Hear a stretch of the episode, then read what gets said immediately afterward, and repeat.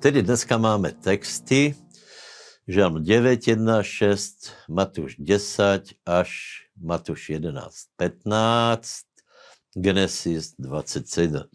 Takže poďme sa pozrieť na Žalm 9, 1 6. Oslavovať ťa budem, hospodine, čiže Dávid začíná tím, že chválí pána, ďakuje mu, vyvyšuje za jeho milosť, za, za jeho dobrotu, ale je zajímavé prečo lebo moji nepriatelia sú obrátení nazad. Čiže David sa raduje z toho, že Boh porazil nepriateľov. Bratia a sestry, priatelia, radujme sa z toho, že pán porazil zlo. Nepopierame zlo a nepopierame diabla, nepo, nepopierame proste jeho vplyv, jeho, jeho eh, deštruktívnu silu, moc a prácu, ale pre nás je obrovsky pozbudivé, že človek je vykoupen, Goliáš oloupen. Takže Satan je porazený a preto my chválime hospodina za jeho dobrotu, lebo my by sme sa nikdy nevyslobodili a nikdy by sme sa nedostali spod útlaku a spod toho, spod toho, e, spod toho zotročovania zo strany diabla, ale Pán Ježiš Kristus nás vyslobodil, preto chválme, milujme. Takže Matúš 10 od 11. No tak eh, v, v této pasáži je Velké pozbudenie, aby jsme se nehavili za pána. Hej, to je hlavní odkaz, lebo ak je někdo učeník Pána Ježíše Krista, to znamená, že žije podle jeho učení, podle jeho slova a skôr alebo neskôr se dostane do rozporu s tím, čo tento svet zastává. Hej.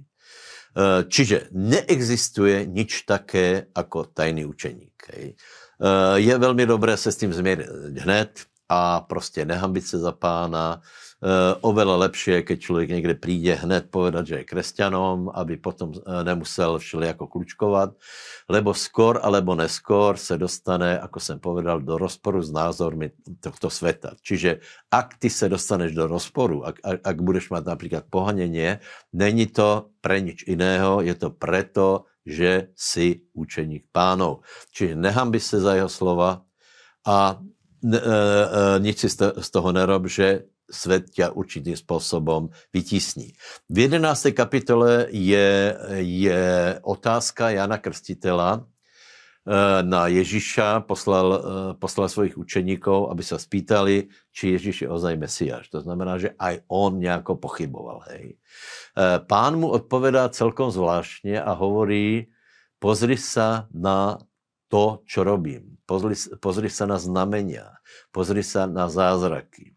A to, že sa tieto veci dejú, je dôkazom toho, že som ten, o ktorom ty pochyb, si pochyboval, či som ozaj Mesiáš. Hej? Čiže nikto nemôže robiť veci bez e, e, pomazania, bez zmocnenia. Takže toto byla odpoveď e, e, pána Ježíša Krista Janovi Krstitelovi a bolo by velice dobré a je príhodné, aby aj my sme preukazovali moc pánovu jako jeho učeníci, aby sme robili tie veci v duchu svetom, ktoré robil aj pán.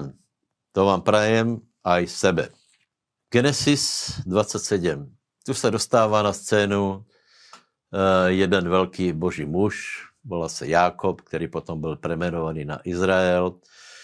A v tejto kapitole môžeme vidieť, že nezačíná dobre, čo zase pre nás môže byť pozbudením, lebo Jakob vôbec nebol dokonalý, ale nakonec to, tie boje životné nejako, nejako úspešne zdolal a je, je e, nazvaný ako priateľ Boží, je nazvaný ako ten, ktorý proste sa Bohu ľúbí, lebo Boh je Boh Abrahama, Izáka, Jakoba.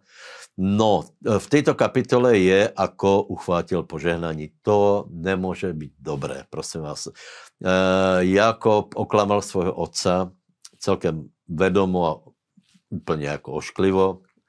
A potom hlavne zobral požehnanie na úkor niekoho iného, v tomto prípade svojho brata.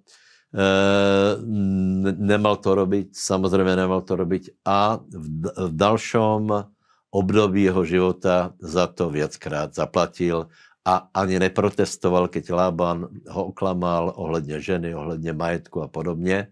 Ale potom je 28. kapitola, prosím vás, a tam je e, podle mého názoru kľúč, e, prečo Boh s ním jednal tak, ako s ním jednal. A sice v Betele Jakob mal videnie sen, kde viděl uh, anielov božích, viděl tam prieduch do neba. Mimochodem, Betel je strašně zajímavé město každému to odporučám.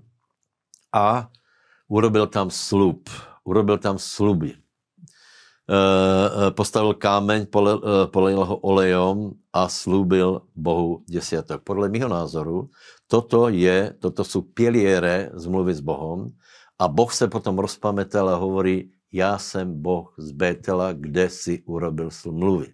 Čiže kámen je Božie slovo, olej je svatý duch, a desiatok je záväzok, sú to pravidla, ktoré mne robí e, e, e, ako človeka, ktorý má s Bohom určité záväzky.